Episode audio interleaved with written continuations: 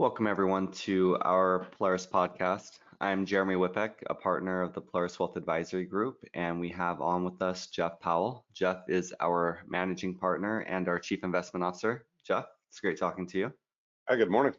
So Jeff, looking forward to our conversation today.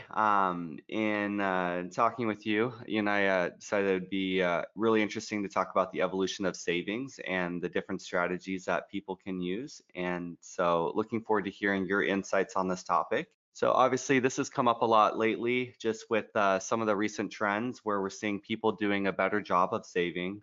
What are some of the things that people should be thinking of saving for? Well, one of the conversations you and I were having of recent is really just kind of the demographic shift and really where we've seen people start to run into issues being able to save, especially at critical times. And so kind of one of the things that's been interesting is to kind of see how our population in general has started to have children later in life.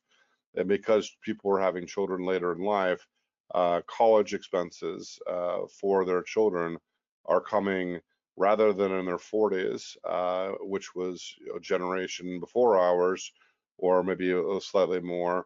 It's really creeping into the 50s, and depending on how late somebody had their child, perhaps even into their early 60s, where again they're right near retirement, and all of a sudden they're getting hit with a massive expense if they have not planned properly for it. So that was really kind of the catalyst of what you and I were talking about, and really, you know, why it's so important to plan, and if you haven't planned properly, why it's really important to get your ducks in a row when your child is getting close to college with your Polaris Wealth Advisor, to make sure that you're doing everything correctly for both you and your child. Yeah, that makes a lot of sense, Jeff. It's been really interesting doing a lot of financial plans. In fact, we try to do one for every single one of our clients. Oftentimes the decision as to when to retire will hinge on, well, when do I make my last college payment for a child, because it is butting up against that date. And in some cases, we've actually pushed it back a couple of years because they don't want to have that cash outflow for college while they're using their retirement savings. So since college is becoming an increasing large part of what people spend, what are some of the better ways to save for this? How can people try to get in front of this so it's not such a big blow to them financially when the time comes to make those payments? Well, there are really two main type of accounts that people set aside money and to then turn around and have that money moved, be used for college payments. The first is called a Unified Trust for Minors Act account. We in the financial industry love our acronyms, so a UTMA is what we'll be discussing. And then also the other main account type is called a 529 plan, which I believe falls under the IRS code to why it's called a 529 plan. So within a 529 plan, there's some pros and cons, and same thing with the UTMA accounts. But if you're looking at a 529 plan, one really nice thing is you have control of the money always. So if you put money into a 529 plan, your child decides that they're not going to college, or they get some massive scholarships of some kind, and you don't need that money or resource to go to college, then you have the ability, you are the owner, the child is a beneficiary.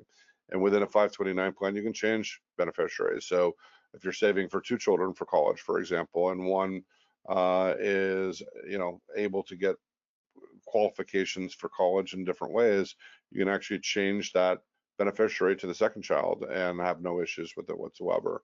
So it has some really nice benefits in the fact that all the money grows tax-free and is pulled out without any taxes, so long as you go to an accredited university. Most colleges that people go to are accredited. So within the United States, it really should not be a huge issue going to an accredited university and having this pay off to that. But surprisingly, what you will find, and we've run into this a lot with the client base that we have, which is, what if my child goes to school abroad? goes to school in Canada, goes to school in Europe, goes to school wherever. And there are hundreds, if not more than 1,000 universities abroad that also qualify for tax-free payments through a 529 plan. So you have that as really your main positive there.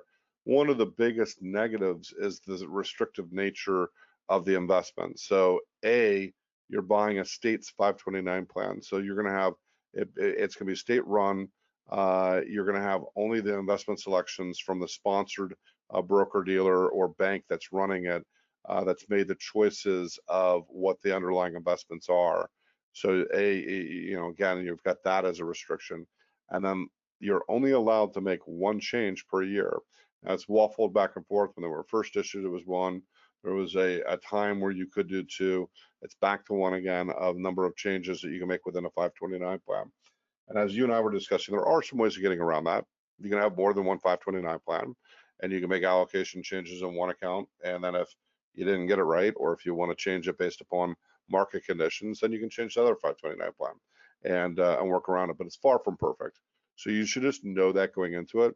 You know, one of the things that you and I did discuss about this, and you know, kind of our pre-talk about it, about our podcast today, was really most people really shouldn't be tinkering with their 529 plan.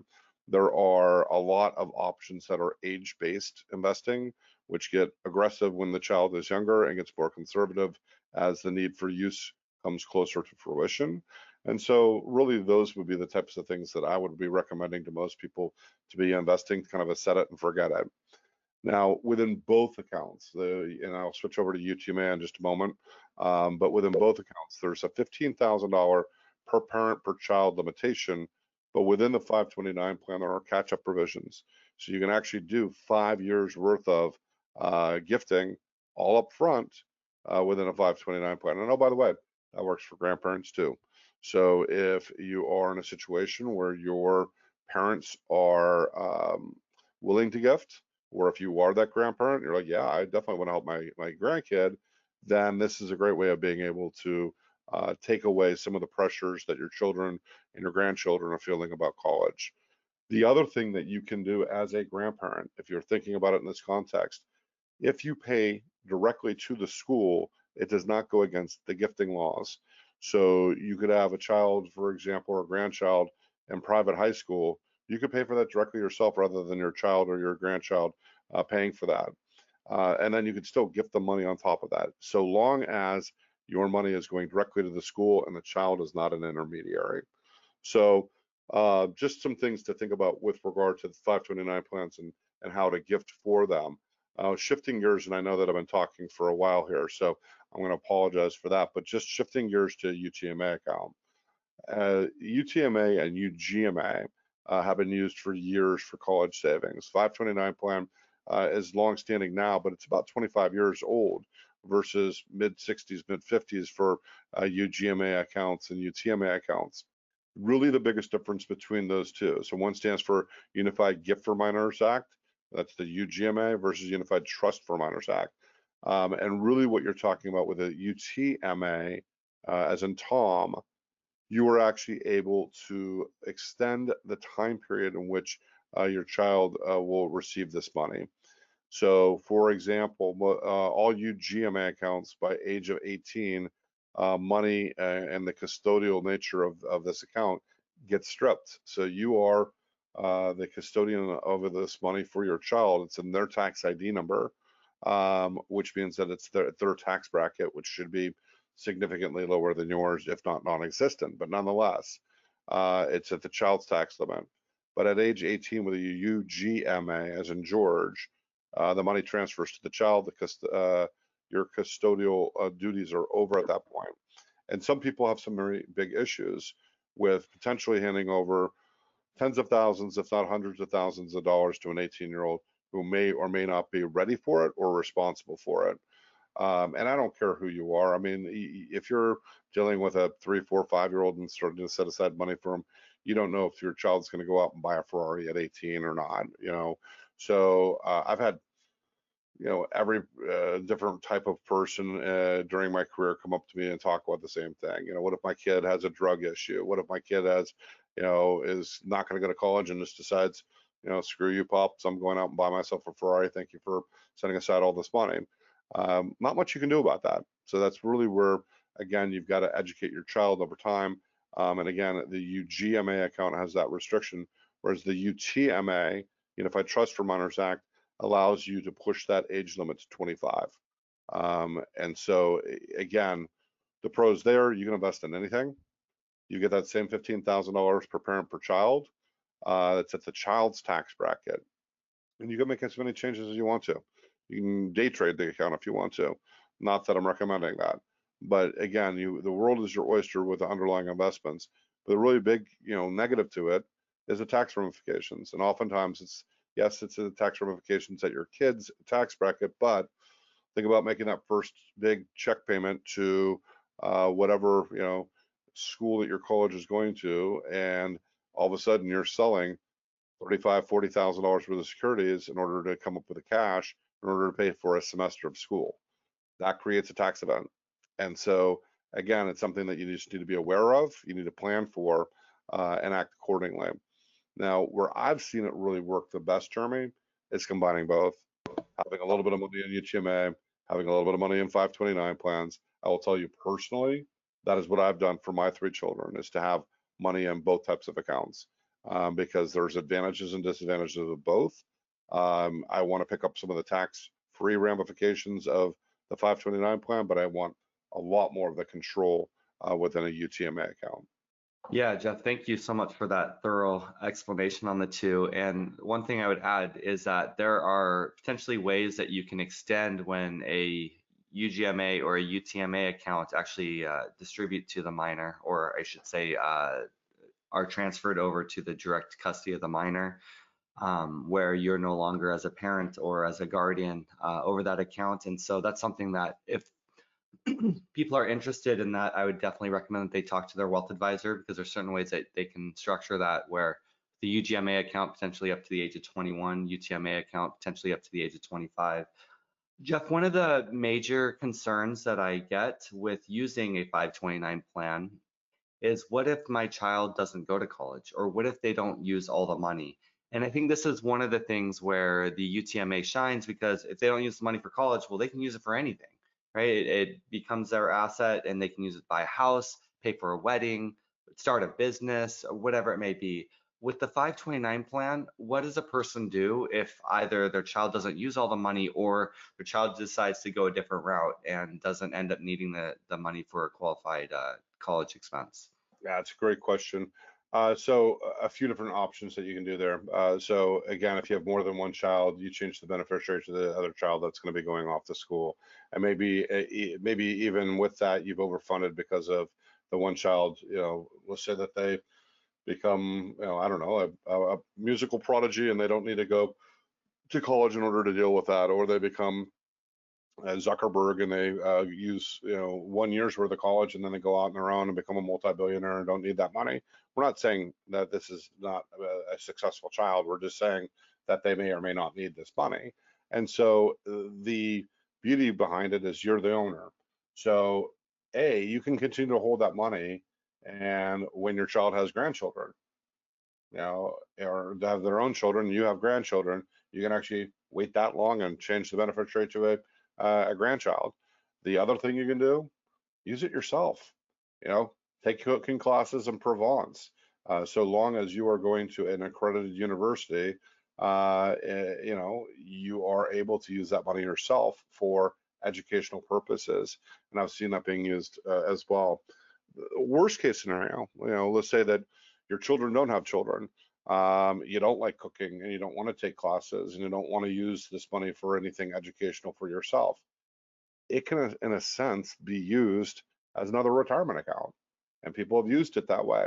So you can grow this money and draw it out in retirement, and there won't be penalty. Now, if you draw it out in before retirement, before 59.5, then you'll be penalized the 10%, just like any other tax deferred type of situation. So the only negative out of this, you put aside money, your children don't go to college, you don't have grandkids, you don't have nieces or nephews you want to gift this to, or whatever. You can use it in retirement, withdraw the money yourself, and be taxed on the gain that you occurred within that account.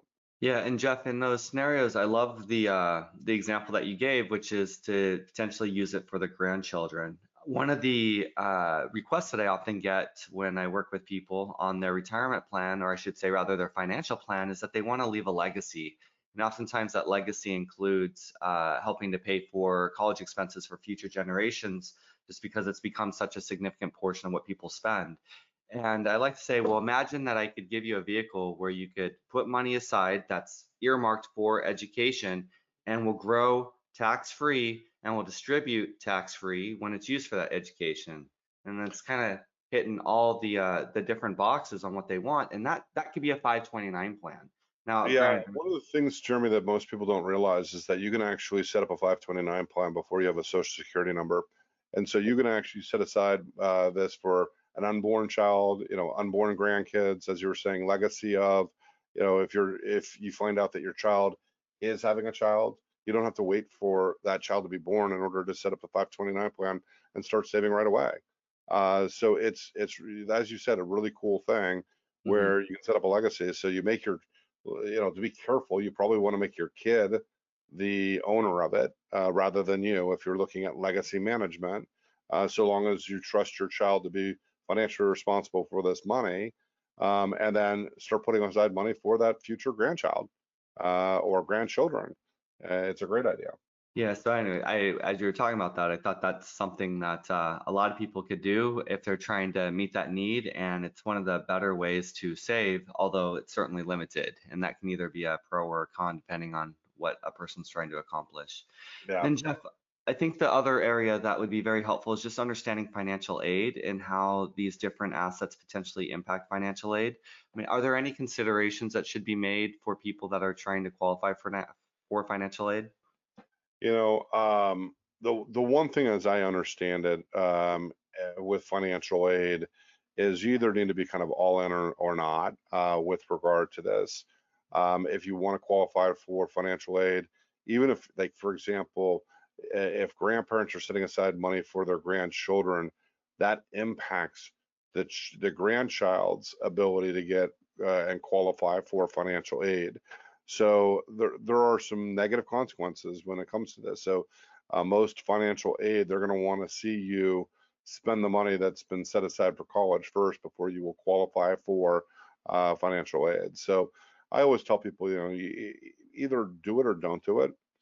You know, you can, I know people that set aside money in a segregated account for college and they just keep it in their own name to have all the flexibility. Now, is that perfect? Far from it. Again, this money is going to be taxed at the parents' tax bracket, not the kids, and so on, but it keeps the money out of the kids' hands so they don't have to worry about some of the other things that we were talking about. Plus, it's easier for them to qualify for college tuition assistance if it's in the parent's name rather than the kid's name. So there are some negative impacts of this. So really, to me, don't go into this, don't wade into this. Either be robust and set aside enough money so that your child will be well taken care of for college or not. Kind of the real necessity within this if they're going to qualify for financial aid. Now, some people that doesn't really work for them well because some people want their kids to have skin in the game when it comes to paying for at least a part of their college, which this does help them with, but it does put some complexity to the situation of how you would qualify for future financial aid. Yeah, and I think that's really helpful, that kind of all or nothing approach. And this is actually one of the frustration points I often see is that, unfortunately, the way that the financial aid system works in this country, people are penalized for doing the right thing, which is saving for their children's or grandchildren's or related family members' college expenses. But unfortunately, that's the system that we work with. But the great news is that there's a lot of really effective tools that are out there to help people as they try to prepare for what's going to be one of the most significant expenses that people have in their early adult life. Jeff, any last thoughts that you'd leave with us before we wrap up for today? Yeah, I mean, the biggest thing, again, sit down with your Polaris Wealth Advisor get an understanding of public school versus private school, how much it's going to cost, when it, how far off are you from college right now? College expenses are going up at 6% per year. There's a reason why we have more college debt on people's books today than ever before. It is, well, partially because there's more people that are going to college than ever before. So there's a little bit of lying with statistics there, but a lot of this is putting a further onus onto the next generations to afford their own college. Now, depending on where you fall personally, really kind of comes down to how much of college you're going to pay for your child or grandchild.